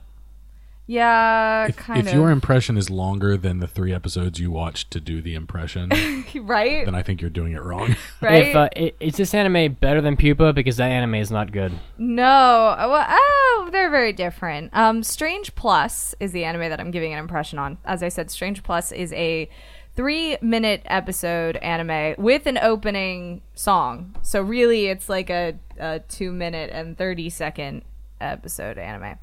Um, online it says five minutes per episode, but that sounds long to me. That probably includes the outro and the and the intro. It Also, usually does, which is ridiculous to me. Um. So yeah, and it's supposed to be maybe twelve episodes long. So we're talking maybe thirty minutes of content for this one. Strange Plus is there's the, this detective firm that a bunch of crazy characters belong to, and another detective anime. And they get hired for odd jobs. In the first one, we had in the first one we had like Scooby Doo running through doors hijinks. Are you shitting me? And we had exploding teddy bears. I'm out. You can't have my money for this one. We had We're not playing Shark Tank right now. we had slingshotting exploding teddy bears. In the second episode, we had a, a rich girl who hired them as bodyguards, guards, but really she just wanted friends, and and she had them dress up like in the school uniforms of her school, and she was like, "I just want to go out to Burger King." Um, what was that? Was that for Burger King or was that for the the rich girl? All of it. I don't know. It just came out. A rich girl It was eating- involuntary. A rich girl eating Burger King makes Involuntary Cram groaning. go. No, not no. It wasn't an. Uh, it was a. Uh, Can I just say? Can I? halfway. Can I just say something real quick? No. Sure, you can. All right. Opportunity knocked. No one was home. Turn around. Get out of here. Uh, the All right. third episode had a, a doctor. There's some kind of I don't know if it's incest, but there are gay tones, and there's a big burly black man, and and it's it's actually pretty amusing, but it's not gonna pass. Should I play another drop? Does it deserve two?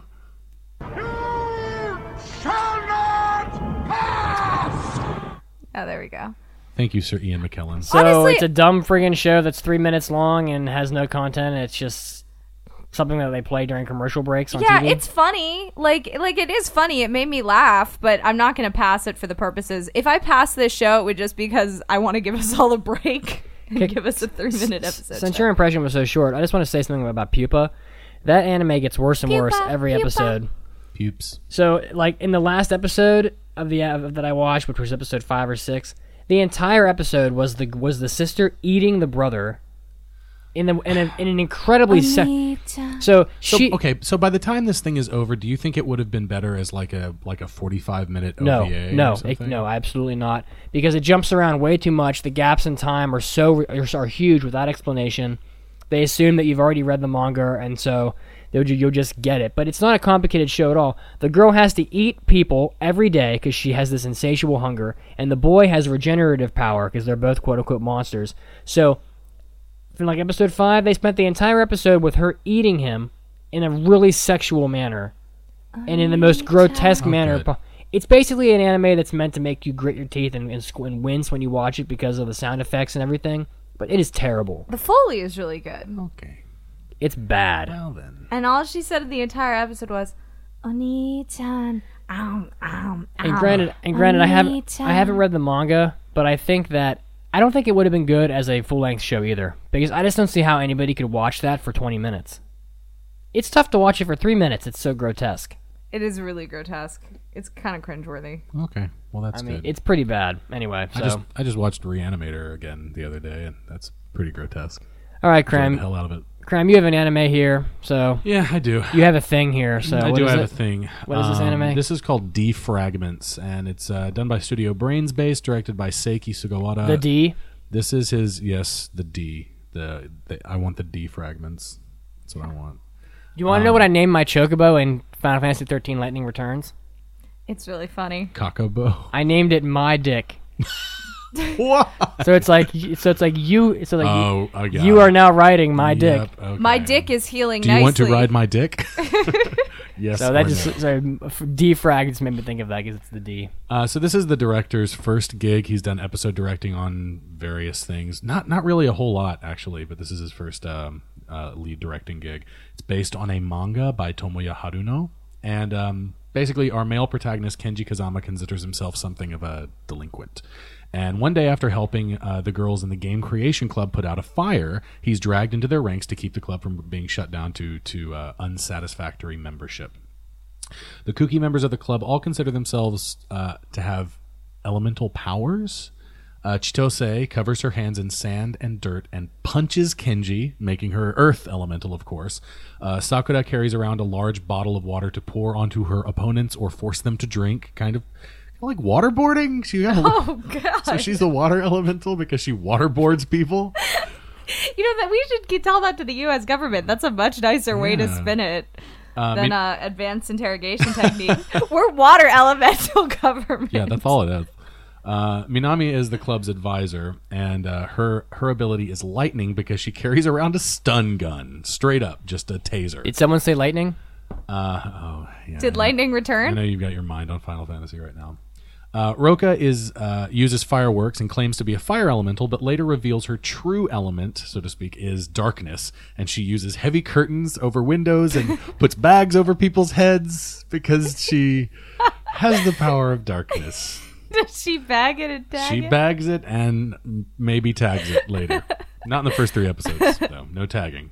Just the bagging. So the fir- the first episode begins when Kenji runs into Doka outside of school when she's passing out flyers for the Game Creation Club. He helps her gather them up uh, because she drops them on the ground. Uh, he helps her gather them up and he walks away. And he's walking down the school's hallways with his buddies, uh, who's called the Kazama Party. They're kind of like the, a gang that So- came from another school. They're kind of notorious. Am I correct to understand that this is like they're kind of like LARPing?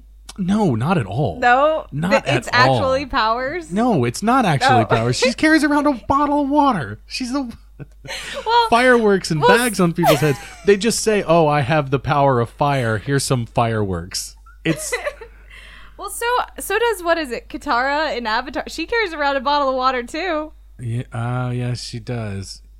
Yeah, I guess that's true, but it's not. it's not the same. It's, it's not the same. So so they're being stupid. They're not. oh yeah, totally. They're being dumb. Um, Okay, I just wanted to make sure I understood that correctly. But but are they being dumb and thinking that like 100% believing like what they're saying and doing is true or Uh, are they no, like I we don't know we're so. being dumb? No, they know that they're being dumb, but it's they kind of I don't know. They're they're a little shameless about it. They're just Hmm. like, yeah, I'm t- I have the power of lightning. Here's my stun gun, zap you in the balls, and that's you know, that's how it goes. Um, so Kenji's walking around with his gang, um, and other students at the school know them by reputation, and they kind of react and recoil on sight because the gang is so notorious, apparently. Uh, but meanwhile, the game center or the game creation club discusses how they will continue as a club because they're one member short of the required membership to stay an active club, of course. Uh, so later, Kenji stumbles upon the game creation club as they're trying to put out a fire that Roka started using her fireworks. and then they use their powers, quote unquote, powers and threats of bodily harm to get him to join the club. So later, an ongoing rivalry between Chitose, the student body president, and Ataru, the student council vice president and childhood friend of Kenji, uh, kind of culminates in a showdown at the window of the girls' locker room where Chitose is like tries to throw a locker out the window, and then you know the Kenji's gang stands on each other's shoulders and tries to push the locker back into the girls' locker room window, and they get in trouble, and it's just crazy. It's it's nuts and and just nonstop quote unquote comedy. Episode two deals with another club on campus called the Real Game Creation Club, and they're very dismissive and refer to the Game Creation Club as a fake club. And the rivalry is, you know, apparent. Real? Is it? Is it? So is, it, is this like the Irish Republican Army and the real Irish Republican Army? Yeah, kinda. It's actually a lot like that, uh, or what it sounds like anyway. Um, so the members of the real club begin to harass Kenji for his involvement in the other club, and both clubs decide to make a game for the Fujo Academy Freedom Festival, or the FUF Festival. And uh, if, That's the worst acronym ever. Foof. Foof Festival. Foof. Foof. And if the club, if the real club gets more attendance at their booth, the fake club will have to dismantle and assimilate into the real club, or so they're called. And then episode three gives us the much talked about Foof Festival. Uh, Kenji's invited to the Real Game Creation Club's club room to see the progress on the video game that they're making for the, the festival. And then the Fake Club spends their time trying to think of ways to sabotage the Real Club's progress. Um, and of course, they think of things like, oh, we can set it on fire with my fire powers to set their computers on fire, or pour water all over their computers, or whatever. Uh, after seeing the impressive work that the real club is doing on their video game, Kenji comes back to the fake club room to find the members playing a board game. This kind of ultimately supplies the idea to make an analog game castle at the festival, and the attraction is really big and huge. And it resembles a castle from the original Super Mario Brothers game. It contains a variety of games and sports, and of course, the fake club wins the bet, and they don't have to dismantle because they're the main characters, and that would be shitty in the third episode. Uh, I, I'm, I'm sorry if you already answered this, but why is it called defragment? There's no reason whatsoever. Are you serious? There's no significance. well, may- maybe they just haven't gotten to it Maybe yet. yeah, maybe they haven't, but in the first three episodes, there's no significance to the defragments thing. I don't know if like the main, if there is going to be a main kind of conflict, if they have to make a video game or something and they call it defrag. I don't know. Maybe None of one of them gets a virus and they have to defrag sure. their computer. Yes, yes, perhaps. I, I mean, I think it obviously has to do with the video game motif that the whole show has, and they obviously they're using things like the elemental thing, and there's visual gags. Uh, the the opening credits uh, kind of have video game callbacks, and the the the text itself kind of looks like eight bit. Uh, pixelated text that you would find in an old video game. So, Cram, when I did my review on on Blood-C, there were all kinds of different words that that I thought C could be could stand for in the anime. Cookies. Caffeine. Caffeine, cake, cookies, crack. So, what are the what are the different words that you think that the D could stand for in D fragment? Dick. Um, Dick. Duty. duty. Double duty. double D's. One of the chicks has very large tits Oh. that ends up pressed up against the, the guy's face. Dem titties. Of course, dem titties. Uh, D's nuts. Um, Devil man. Devil man. Donuts. donuts. Maybe I haven't seen any donuts yet. Um, so Doodles. How's the animation? Is the animation it's like fine. doodles? It's Okay. fine. It's all just fine. Like that's. I guess that's my biggest issue is that everything's just fine, right?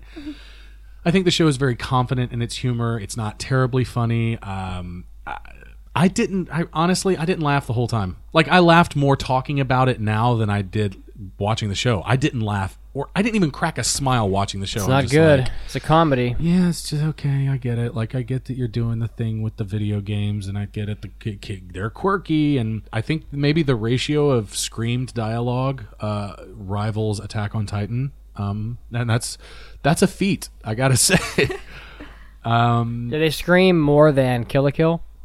um, I, I don't know. Yeah, I guess. Pretty much everything in Kill la Kill is either someone jumping around insane or someone shouting. Um, the there are little bits of overdone fan service.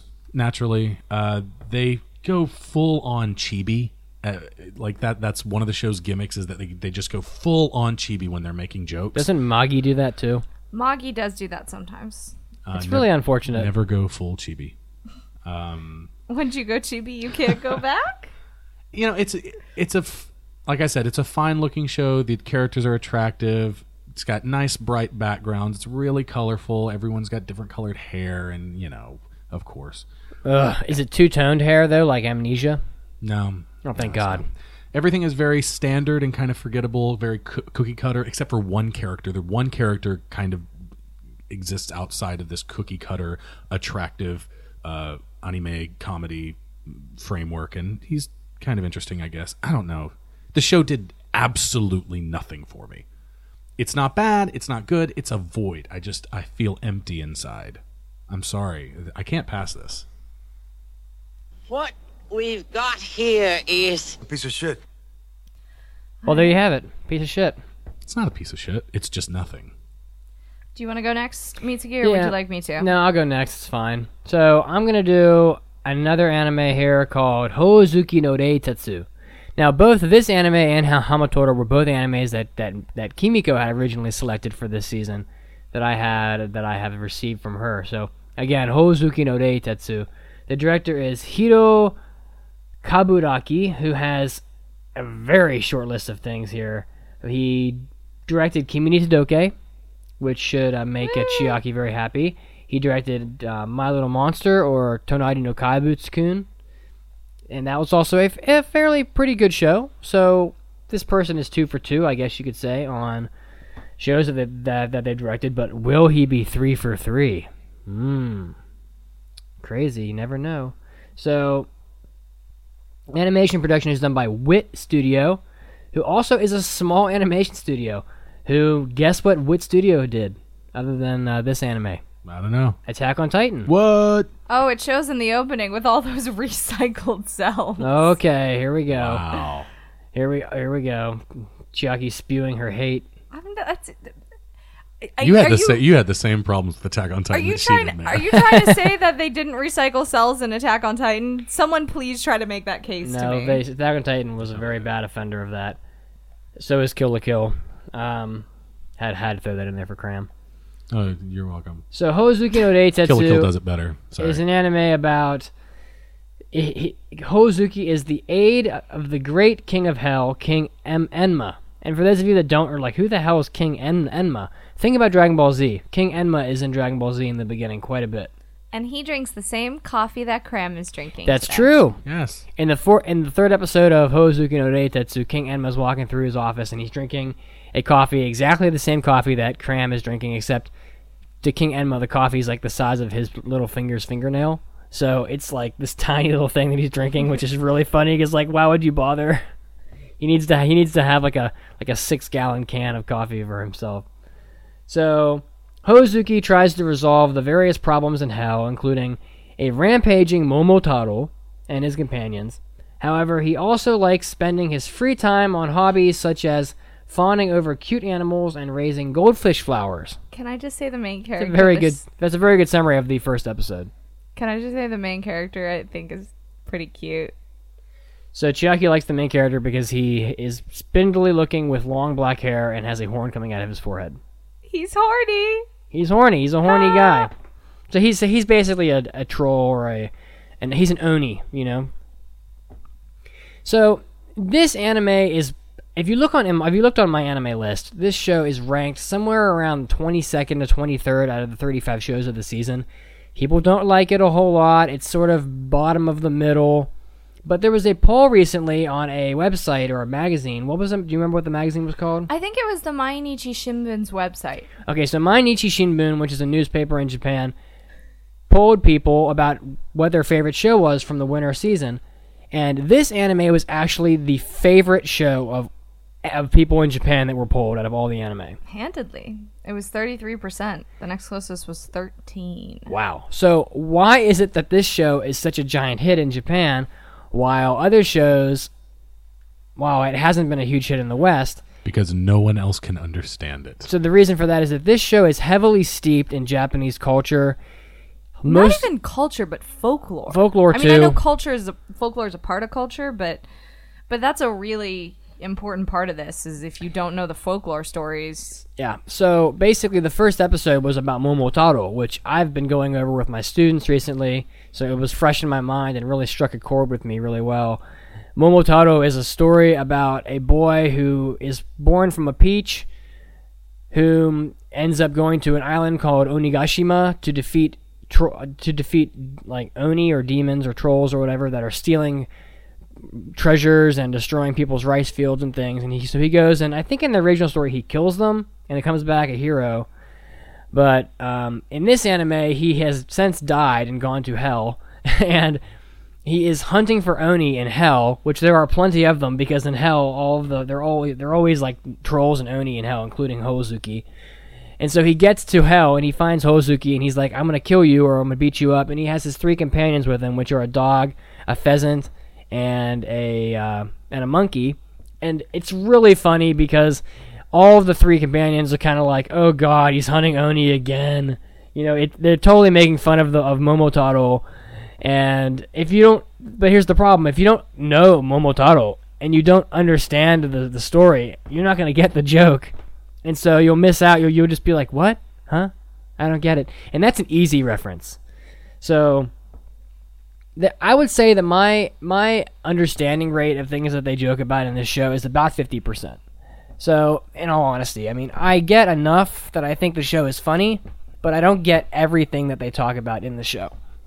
So, the Momotaro joke continues throughout the first few few episodes, but you also have jokes like the stripping lady. There's like an old lady who strips and like mugs you, I guess. And then there's they make references about you know paintings and all kinds of things. Uh, Shangri La.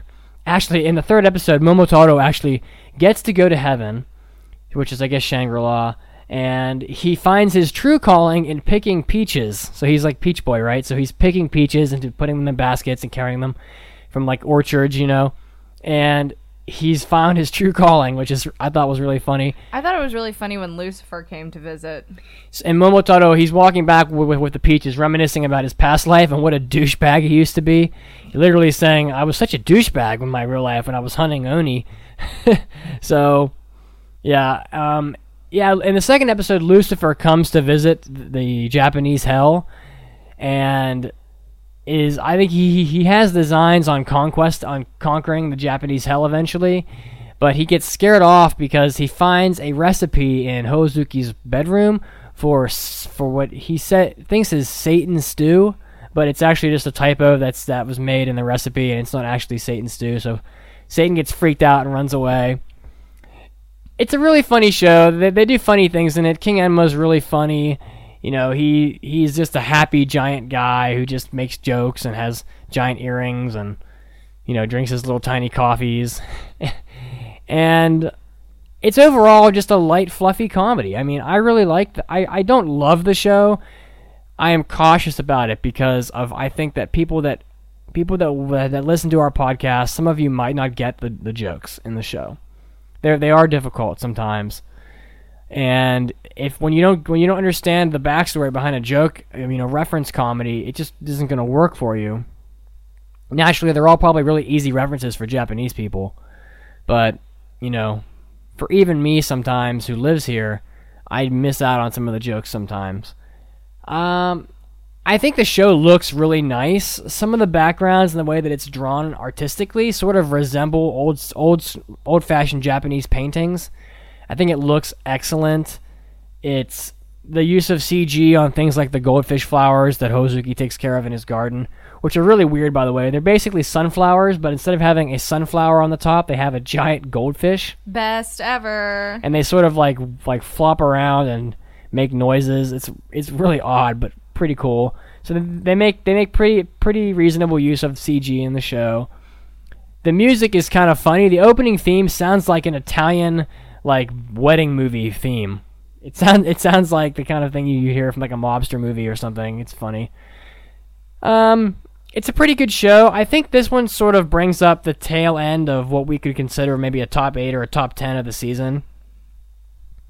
For some people, you're not going to like it at all. This is definitely not a Mitsugi show. For most of you are probably thinking, well, there's no way Mitsugi would like a comedy about hell. Um, and I'm and I'm sort of on the fence about it, but this show I'm going to pass because I think it's barely on the pass line. It's like I said, maybe top 8 or top 10 of the season. Japanese people love it, westerners don't like it as much. I think it's cute. It hasn't bored me yet, and it's a comedy, you know, it's a kind of just a goof off comedy. It's going to be short, 12 episodes. I'm going to pass it. I think it's worth it's worth giving a try. I think it is funny at times and um, it's worth watching. So I, that's the third show I've passed from the season, by the way. Wow. Yeah, I passed Wizard Barristers. I passed. We have passed nearly everything that Kimiko originally selected this season. Kimiko was the winner. Almost everything. So, okay, so Chiaki has one more anime to do an impression on. So why don't we get right to it? I do. Um, my anime is Inari Konkon Koi Iroha, and with this anime, I definitely think that we need to change Inari from being the god goddess of the harvest and of rice and of prosperity to being the god goddess of feel good anime. Because What is with all these Inari animes lately? I don't know. but I I love it. So the story follows a girl named Inari Fushimi. So if you say her name the way that you Oh would say it God, are in you Japanese, it would be serious? Fushimi Inari, and she's named after after the goddess. And of course, because of her name, she has a a love for Inari shrines, and because it it has her namesake, and she's kind of Really, I would think she. I would think that she would have hated it. she kind of has a a really clo- a, a true closeness to them because she's a little bit awkward. She's a little bit she's not like like super awkward or s- stupid awkward like fall on her fall on her face and blah blah blah. But but she's clumsy and she's a little awkward around people so she doesn't have a ton of friends and she's super clumsy around the boys she likes. And there is a true anime moment in the first episode where they're at gym class or something and and they fall and she ends up pantsing him basically Oh my god. um That's funny. Has that ever happened to you in real life? Being pantsed? I don't remember. Maybe. Maybe. When I was a kid. I, I, Wait, yeah, of course. i I've have a been- brother. I've been pantsed in high school and stuff, just you know, with my friends and stuff in the gym and things like that. So so of course the guy is is super super embarrassed and and he doesn't he doesn't like yell at her or anything but he stops helping her which is what he was doing and she she ends up she ends up being super super upset about it. And she tries to apologize all day. And of course he's the guy that she has a crush on. And as she goes to apologize another girl who's of course very pretty and very well put together. And she's saying like I, good luck on your your basketball game this this weekend and things like that. And you know let me know what you think and is or here's my response and she's passing a note. And of course Inari thinks that they're together. So what does Inari do? She runs to the shrine and and she's crying and she's really upset and things like that. And earlier that day, there was a little dog or a little creature that was that was stuck and about to fall into a river, and she saved it. And that creature was one of the foxes that is of that belongs to the local shrine de- deity, or Uka no Mitama no Kami, or just Uka sama. And because of Inari's love for the shrine and love and long-time commitment to it, Uka says that she will give her grant her one wish. And and she will she's she's going to give this as a boon from the gods basically. And so Inari wishes that she could be the other girl who she thinks the guy likes. And of course, she realizes very quickly in that episode of you know the normal kind of you re- you realize that it's not the grass isn't so greener on the other side type of thing and that As it is for so many things in life. yeah and that she really just wants to be herself and and there's a moment there's a really sweet moment where she she comes she meets up with the guy and she goes I want to tell him how I feel about him, but I don't want to tell him like this. It doesn't matter if I tell him like this. I need to tell him as myself. Who wouldn't want to be a person named Fushimi Inari? if I was that person in Japan, I would not like that name at all. I have a kid in one of my one of my elementary school classes classes whose name is Kenshin. He's the only kid out of like 700 boys I have whose name is Kenshin, and I think his name's awesome. And I made a comment about Rurouni Kenshin one day, and he hated it. Yep. He was like, "Oh my god, shut up." Yep. Yep. I have a Kenshin, and I've done the same thing, and he doesn't appreciate it. I've got two Mikus. I've done Hatsune Miku to both of them. They both hate it. I have two Yamatos, and they both hate being called Uchu Senkan Yamato. So, Little kids. yeah, little kids are dumb. in any case so inari goes back to the shrine and she's really upset and and uka sama feels really bad because she just wanted to make inari happy basically. And and inari's not happy. And she's like i can't give you another wish because it's kind of against the god rules. We can't give one human a bunch of wishes. But what she ends up doing is her loophole that she uses is she takes a little piece of her divinity and gives it to inari and what it allows her to do is it allows her to take the form of any other person in the world. Um, she can't shapeshift into animals or creatures or things, but she can shapeshift into other people. And because of that, that's basically the general premise that starts out in the show. The second episode, we go up to heaven basically and meet Amaterasu, which is a sassy old woman. Are you serious? And- so this so this anime has a lot of like, you know, human depictions of Shinto gods. Yeah. Wow. and it's it's Amaterasu is awesome. She's hilarious, and I love her. Um, and Amaterasu says that if you are going to if you are going to be have a, have a god's power, you're basically a demigod, and you have to go through training or pass a test. And the test is that she can't shapeshift for one day.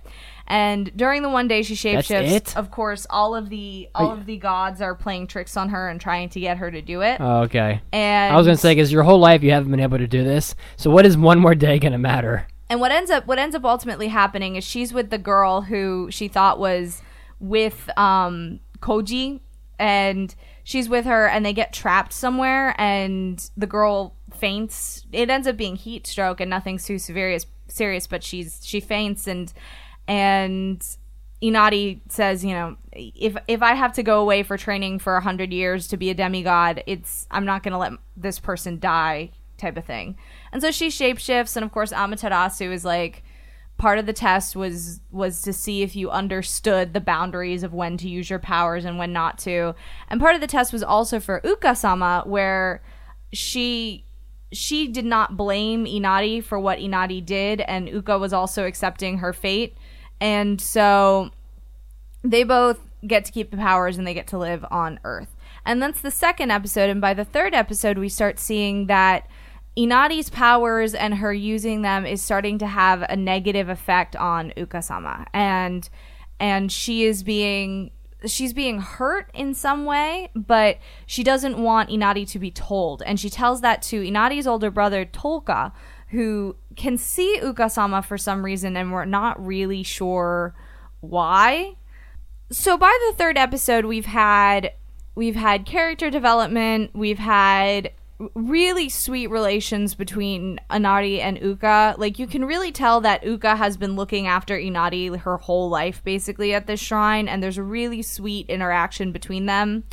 And there's been some comedy, some laugh out loud moments. Of course you have it's not true body switching, so you don't have the true body switching hijinks, but of course you have a little bit of them because she's she can change her form, and So there's no Ginyu Force. and you have Does she have to dance like a fool before she does it? um it's a little bit magical girl esque. It's a little bit. You see her- she- do you see her- glows you see her private she- areas? No, she glows and she has like a hand symbol and she says some words and then she she poofs. Now I'm told she says kon kon when she makes the, the love symbol. I think so. I think so. Is that why it's called kon kon koi? I think so. I really like this anime. I really, really liked this anime. And it was really sweet and it was really fun to watch. And I'm really interested for what happens next. The anime is done by Production IMS, which has done like nothing else. Literally, it's done like nothing else. And it's very pretty to look at. The style is very nice. The animation's very well done. The director is the director is Toru Takahashi, and his directing credits, he really hasn't been a director for anything else of note. Um, he's done a bunch of episode directing. He was an episode director for three or four episodes on Azumanga Daioh. He was an episode director for 10 episodes on Utena and an animation director for the movie. Uh, he was an episode director for Otona Jish- Joshi no Anime Time for one of the episodes on, on that OVA. He was also the director for Orphen Revenge, which is heinous, which makes me really want this to be good so he can make up for that heinous piece of crap. Um, he did storyboarding for Nana, so he's been involved on a lot of good projects, but I really feel like this is maybe his true directorial debut. So I really like this anime, and after listening to your impression, Mitsugi, of Hamatora, I really think it's better. I'm not Better than lie. Hamatora? I really. Think You haven't so. even watched Hamatora. I know, but but I really think it's. if better. you like this show so much, why did you why did you tell us beforehand that you were going to fail it? I told you that it that it was that it you was. said it was on you said it was on the bubble. Yeah, I said it was average. It's not astounding. We were discussing whether to pass Hori- Ho Hoozuki no Reitetsu or this anime, and you were like, "Well, Well, Hozuki no Re, the I'm I stand by Hoozuki no Reitetsu because I think that anime has has something to say and it's worth being talked about. I'm going to watch this and Hamatora. I don't want I don't want to give this show up. I will take it on as an extra show um of my own accord and do that to myself because I want to watch this show because that's how interested it's made me. You know, here's the thing. Here, I don't know if you guys would like it as much as I do. Uh, So Well- it might just be resonating with me and you know, if I'm right and it's one of the top 8, then I can go, "Nah, nah, I was right." But so this is a Ginno Ginno Saji for you. You're failing it, but you're gonna keep watching it. yes. Okay, well here comes your fail drop. The animation is awful. They just recycled mouth movements without moving the characters. It's awful, I tell you. Awful. Is that accurate? No, not at all. It's very beautiful. Thank you, Jon Lovitz. All right, so we've so we've covered all of the impressions from the new season. So do we have a final list of shows that we have passed and are not passed from the season? We should. Uh, let's see. I can dig that up real quick. Wizard Barristers, Space Dandy, Nobunagan, Hamatora, Wake Up Girls, Hoozuki no Reitetsu, Noragami, Sekai Seifuku, Boryaku no Zvezda, or the, the World Conquest Zvezda plot. And I think that's it. Is that it? Well, there should be eight, and of course, there's going to be a ninth show also that we will put put up on the website for a, in a poll. You will be able to vote on the main page of the website for what the listener choice anime is from the season. So, Vote for Inari Konkon Koi Iroha. so if there was a show from from this last season that you really wanted us to do that we that we decided that, that we didn't feel like doing, you can of course go on the website and vote for what for whichever one you think your favorite is. And I think that this voting will probably go up right as soon as the Oscars voting ends, because it's just too hard to have voting for too many things at once. How long is it going to go on for, did you say? The Oscars voting ends like on February 27th. What about the user or the listener's choice? Listener's choice normally goes on for about two weeks. Yeah, I was Okay. gonna say I think we did two weeks last time. So I have I, a feeling Witchcraft Works is going to get the listener's choice. well, last time we did this, it was mostly romance and moe shows that made that, that were at the top of the list. So Inari Kankan Koiroha. we'll just have to see what makes the top of the list this time. You know, it's hard to tell what it'll be, but uh, I think that we I think that we did a pretty good job of picking out the shows from this season that were good and sort of jettison jettisoning the ones that were not. So you know, I think our our accuracy is about fifty percent usually, but I feel confident confident with the selections we made this time around. So yeah. Anyway, so I appreciate everybody who stuck around in the chat. We had a very large audience today, as we always do. It's very nice to have you guys. I hope you all enjoyed the uh, the anime Shark Tank submissions. I thought they were really good. Um, yes, thank you everyone who submitted, and and no hard feelings, please. Yeah, I was really happy with, with, with pretty much all of them, and I appreciate the very long and lengthy write ups that everybody did for those because some of them were, were pretty in depth. So that was very nice. Uh, it's it's time for us to say goodbye. We've sort of uh, reached the end of our episode here, so the uh, you can find us again on our on our webpage www.aaapodcast.com where we're still doing Oscars voting for the 2013 Anime Oscars. So drop by there and you can sort of give your opinion on what you think the best shows from last year were. You can find us on Facebook and Twitter at aaapodcast.com. Uh, we're also on uh, UStream every live every Saturday night at 9:30 p.m. Eastern Standard Time on Ustream.tv. So again, thanks to everybody who came out to see us. I think we'll be starting reviews from last season pretty soon. Then probably next week. I guess. Next week we will be getting into some of the shows from uh, from I think we're doing Kyoso Giga yeah, next I week. think we so are. Kyosogi next week. Stay tuned for that. The closing theme for you today is the song called Hikari from the anime Hamatora the Animation by the artist Wataru Hatano. So we'll see you guys next week. Take care, everybody. Bye bye. See you later.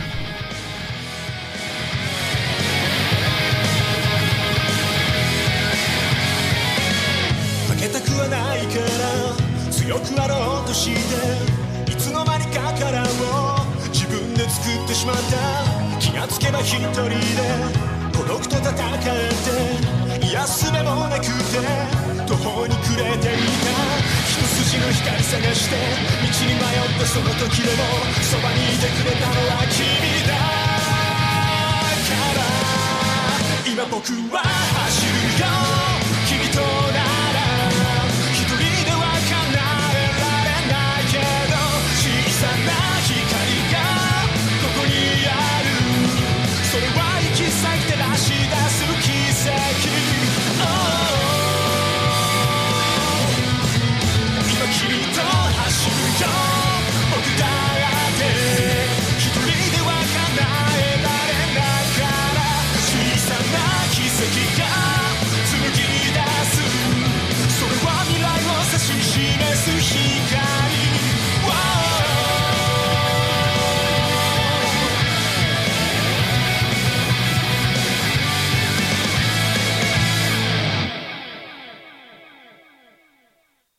Now that the show is over, don't forget to sign up for your free trial of Hulu Plus.